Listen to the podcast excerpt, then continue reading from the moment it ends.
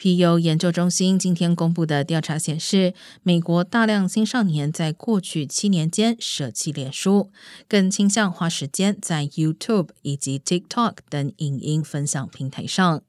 脸书如今已被视为年纪较大使用者的网络平台。皮尤研究中心报告指出，在受访青少年中，约百分之九十五称自己有使用 YouTube。有百分之六十七说自己是 TikTok 用户，仅百分之三十二表示有脸书。皮尤研究中心大约在七年前做过类似调查，当时美国青少年脸书使用率为百分之七十一。